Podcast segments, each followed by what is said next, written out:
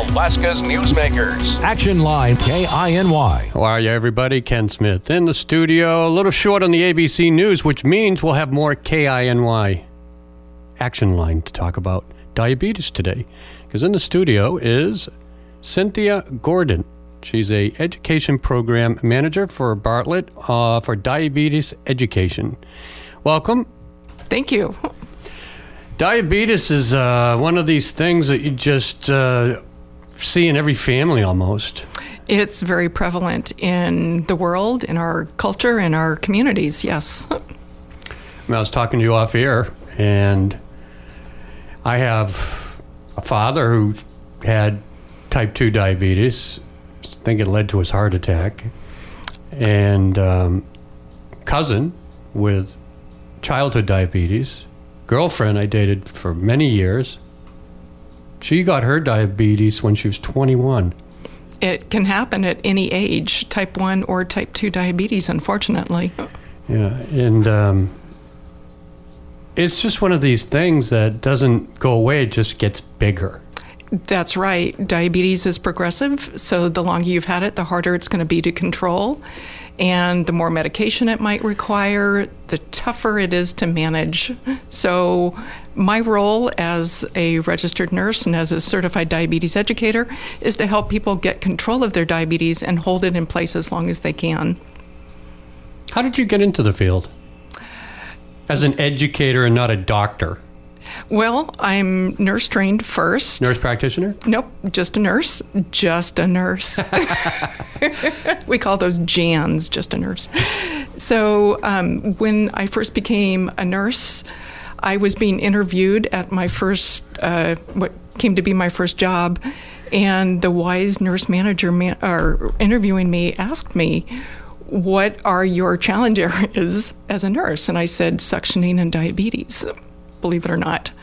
And she hired me, and she knew I didn't like diabetes. And so she made me be the nurse to teach people how to inject insulin. She knew it was my, my soft spot. So she kept me going, teaching people about diabetes, and the position for diabetes educator came open, and she asked me if I'd take it. So I did. And that was uh, about 24 years ago on February 14th. At Bartlett? Nope. This started, I started out in Kodiak, Alaska, at the Kodiak Area Native Association. And then I moved to the hospital in Kodiak. I eventually ended up at Kaiser Permanente in Honolulu and missed Alaska so much, came back to Alaska. You left Honolulu? Yes. I know. I tell people I just vacationed there with my furniture for two years. You've worked in the Native Hospital as well as uh, now a general public hospital at Bartlett. So sometimes they, they say like uh, African Americans suffer more from diabetes than they have more pr- more prone to it. Is that true? Well, believe it or not, it's actually Caucasians that have the highest rates of diabetes oh. compared to other ethnic groups. And what, what about Native Alaskans? They have the highest rate of new diagnoses. So does happening. that mean we're not tr- we hadn't tracked it well earlier? No. Well, what what happens if we look at how diabetes progressed across the country? The first thing that happened is most people on the East Coast developed diabetes, and then it spread west, and then it spread north to Alaska. But it's not a disease that you can contract. It's something that's more genetic, correct? It well, type two is genetic, yes. So there has to be a gene and then there has to be some reasons for that gene to express itself. We know a couple of things that we think um, helps diabetes unfortunately develop. That's things like uh, weight gain, lack of sleep, stress, whether it's psychological or physical stress. Stress, huh? Yep. Sleep apnea. Ooh. And there's many, many causes we think. I never thought stress could lead to diabetes. Well, stress can cause inflammation, and inflammation is what triggers diabetes. When you say inflammation, inflammation of what? The body. The body gets inflamed by stress. Yes. Mm. Hormones. Mm-hmm. And getting back to Native Alaskans, you said they started getting it later mm-hmm. after um, an introduction of food? Yes. So the Native Alaskans were big hunter gatherers. And unfortunately, it seems like as the Western diet moves into new territories, people are more likely to get type 2 diabetes. And that Western diet filled with sugar That's part of it, yes. and carbohydrates, do Yep. they cause it as well? Um, it's not that they cause it, but like for the Alaska Natives, their bodies were not as used to a higher carbohydrate diet, say, like the Europeans were. And so it's a new thing for them, and their bodies just haven't really had time to adjust, if you would say, to carbohydrates and how it works in our bodies. So when did you start seeing the, the Native Alaskan, the Alaskan Native population showing signs of a spike? Wow, that's a really good question. I mean, you but you're the one to answer it because you've had this longevity of watching it happen. Yeah, I'd say it was probably in the 80s, the early 80s, that we started really seeing a lot more. And I might be incorrect, but I think that's about when we started really seeing changes. Have you seen it more in one region than another? Um, like maybe the Anchorage population more so than say the more rural population. Yeah, so they actually, the CDC puts out maps of where uh, the highest concentrations of people with diabetes are. And I'm glad to say that Southeast Alaska is not one of the highest, it's actually one of the lowest rates in the state. So we figure in Juneau about 3,000 plus people have diabetes here. As, as an overall population, we're less than the rest of the state. We are. Um, we're probably about, you know, and again, this is taking generalizations, probably about uh, 10%. And what about the rest of the state?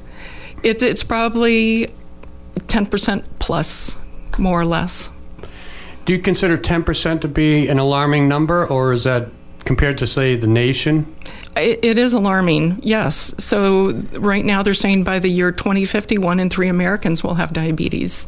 And that's outrageous. Again, when I started in diabetes in 2000, the rate for the whole country was, was not quite 7%, and now it's 10.5%. So it is alarming. And again, the thought of one in three Americans having diabetes in the next, uh, you know, by 2050 is alarming. One in three. One in three. We also probably didn't know much about diabetes for many decades. People might not have even been diagnosed. Absolutely, you're right. So is it more awareness than actual numbers increasing? It's probably a little bit of both. Yeah. So, you know, everyone should be getting checked for diabetes when they see their physician and have their, their physical done. But there are other opportunities like health fairs and things like that too, where they have the opportunity to have their blood sugar checked. Well, I get my cholesterol checked, and along with that cholesterol lab blood test, you know, they show sucrose and potential for diabetes. I'm always, there's always, it's not flagged, but it's there as a mention. Well, and so one of the things I'd like to share with you is that before people develop type 2 diabetes, almost everybody gets something called prediabetes. And that's where the blood sugars are elevated, but not high enough to be diagnosed with type 2 diabetes. So that's common. It is common, yes. Oh, I feel better.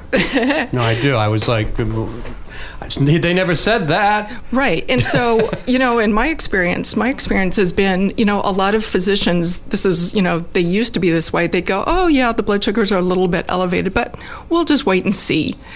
That's not happening anymore. Physicians and nurse practitioners and PAs and, and the medical community have started recognizing that when someone has prediabetes, that's the time to act because if you have a prediabetes, you can actually reverse that and stop diabetes from happening. And that's what we're all about. Prevention is a big deal for us at Bartlett. So we might as well start talking about prevention. I, I, everybody out there is in, then on the cusp of diabetes, I don't know if I'd say everyone. but a large percentage, the majority of Americans. yes. Well, and and also worldwide rates are going up too. So I think we could say as people. I was in China and they're having this. I was teaching there, and you know, I got my physical exam, and they have a diabetic problem going on. Yes. Because of the change of diet mm-hmm. and the introduction of Western food. Yes. And the Middle East also, because they've got more Western foods, they're having a spike. I think right now they're the hotspot for increased rates of diabetes. And it's all because of food? It, again, it's it's not all. I love generalizations. I would not say it's all because of food, but there's so many things at play here. Yes, our portion sizes are getting larger. They're not what they used to be. Say, like you know, in the 50s we had little small cokes. I'm not in. I'm not born in the 50s. I just want to make that clear. Um, I didn't think you were. but we used to have, you know, small bottles of Coke, and now our Cokes are supersized. See, a good point. And our plates used to be smaller plates. Remember the frozen dinners? Yeah. When we were kids, they were very small. Yes, and now we get platters of food when we go to restaurants. We have mechanized ourselves out of physical activity with things like ro- riding lawnmowers and cars instead of walking and biking and doing things like that. So there's many, many things at play. Exercise, diet. Those are the keys they always say to a healthy life. Yes. Agreed. I put I put sugar in my coffee every day, like a half a teaspoon. Is that is that is that bad? No, it's not too much at all. Are you sure? Yeah. I'm going to trust you on this Okay. because I do like my sugar in my coffee. Most of us do like sugar. We're kind of Am I addicted? not necessarily, no. Oh, another generalization. well, I don't know. Sometimes I worry about addiction to uh, sweet stuff. Well, as humans, we're programmed to like sweets because that's where the calories come from. that. That's where the calories come from. Yeah. And so, um, sweets and sugars and carbohydrates are fuel for the brain. Protein really doesn't fuel the brain very much. Fats don't really fuel the brain very much. It's sugar and carbohydrates. And sugar is a form of carbohydrate. So that's what fuels the brain. That's what keeps our brains running when we're not eating. So that's why we like it. Yes. Our brain's telling us to like it. Yes, and that's why um, my understanding is, you know, people who do things like keto diet where they cut out all their carbohydrates, it's not sustainable because eventually you're going to start craving carbohydrates. Your brain's going to override your your willpower. I love pasta and rice. Me too. Is rice uh, better than pasta, say, or do they categorize good? Car- you know, how does it differ, and what could be more healthy or more detrimental? Well, we look at portion sizes, and rice and pasta happen to be the same serving size. So, carbohydrates are divided into what's called servings, and a serving is 15 grams of carbohydrate. And rice, one serving of rice, is one third cup, and that's the same as pasta. Say that again. One third cup of rice is 15 grams of carbohydrate, or one serving, and pasta is the exact same serving, one third cup. So they're about equal in how they affect blood sugar. Well, Cindy, I got to be honest with you. I don't measure my pasta. Not a lot of people I do unless the they have diabetes. and it goes into the strainer and onto my plate, and whatever's there, I try to eat it all. Yep. Well, people. And Would, I, I'm overdoing it probably then. I I'm certainly not doing what you just said for serving size. Well, and so here's the thing, though. Just one third cup. It, that's not as many servings as people get. So someone with diabetes might get about three to four servings of carbohydrate per meal, based on their specific needs. Well, was there a healthy amount per weight? Like if you're 170, you shouldn't exceed like a half a cup? It's actually not per weight, but what it is is it's it, we look at your health situation. You know, are your blood sugars controlled or are they not? Do you have diabetes? Do you have prediabetes?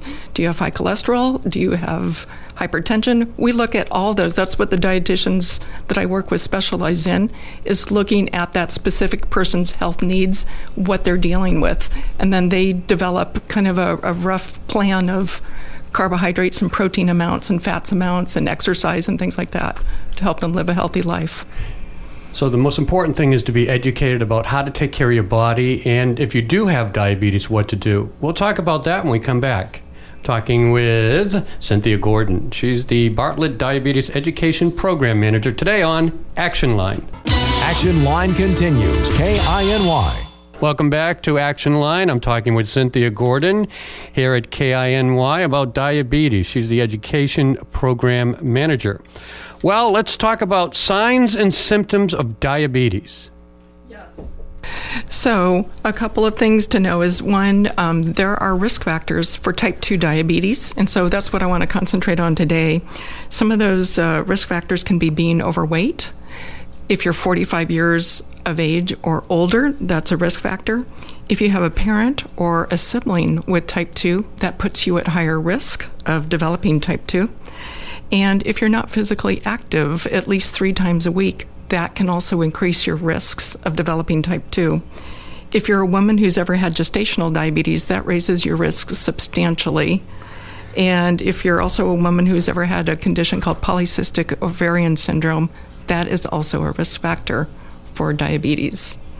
So, some of the signs and symptoms are um, are first of all, I should start by saying one, some people have absolutely zero symptoms of diabetes, and that's the worst one of all, I think, because you feel fine. And I've had to sit in the office and try and convince someone that yes, their blood sugars are elevated, and they say, but they feel fine. And that's great, you feel fine. But there are some signs and symptoms like being thirsty, going to the restroom a lot, um, feeling super tired and having no energy um, also, having a wound that does not heal or um, it just keeps growing.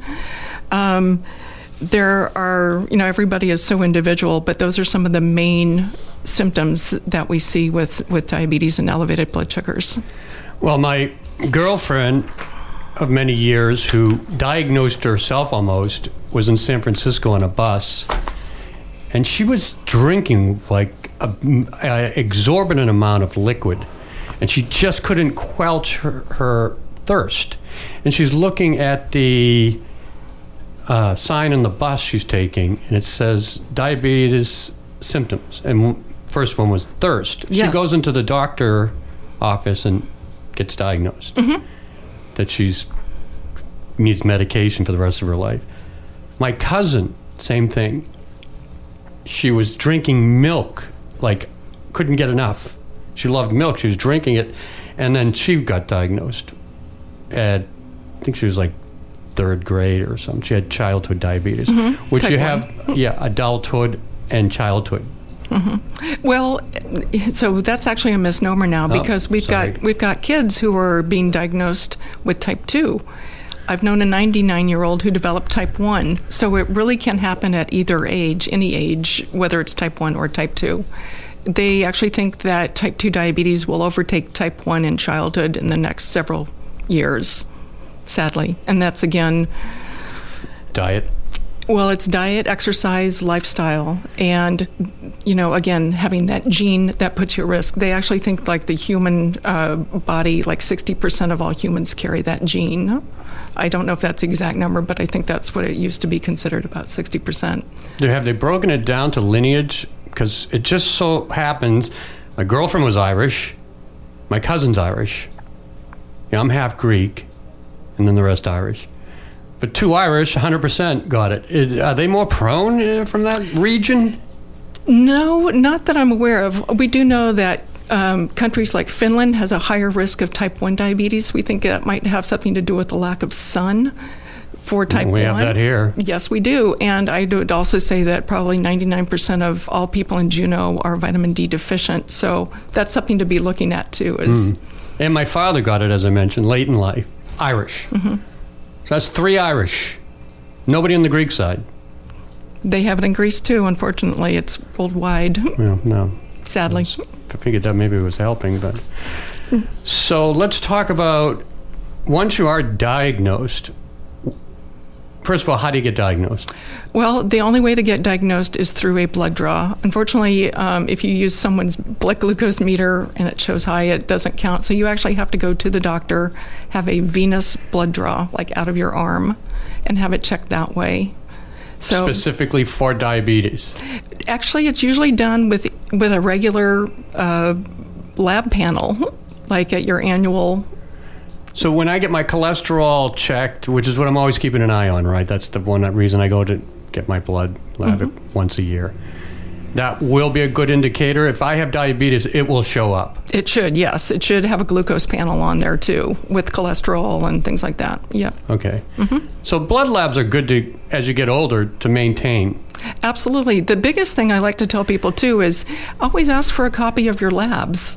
You know, because you want to lay your eyes on those those labs yourself. And again, and unfortunately, it used to be. I don't know. I hope it's still not that way. I haven't seen it.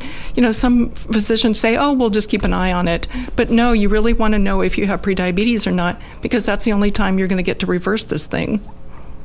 So I always encourage people to have a copy of their labs. Let you know you put your eyes on it and see what it shows, and then ask your doctor if you if you're having issues with it. Have them explain that to you. You're the most important person when it comes to managing your health. No one else is, but you're the most important person. As an educator, what are you doing to have outreach? Well, we've got a couple of things going on. Um, at Bartlett, we have a prediabetes class that is going to start back up in person. We haven't had it since before COVID started. Our first class is going to be February 16th at 5 o'clock. It's an hour and a half. It's taught by me and the registered dietitians. We're going to have several classes throughout the year. For people with type 2 diabetes or type 1, we work one on one with them currently to help them, you know, learn about diabetes, show them ways to manage it um, through food, exercise, medication if need be. Most people do take medication. And really learn about their, their condition so they can be the one making the decisions about their health.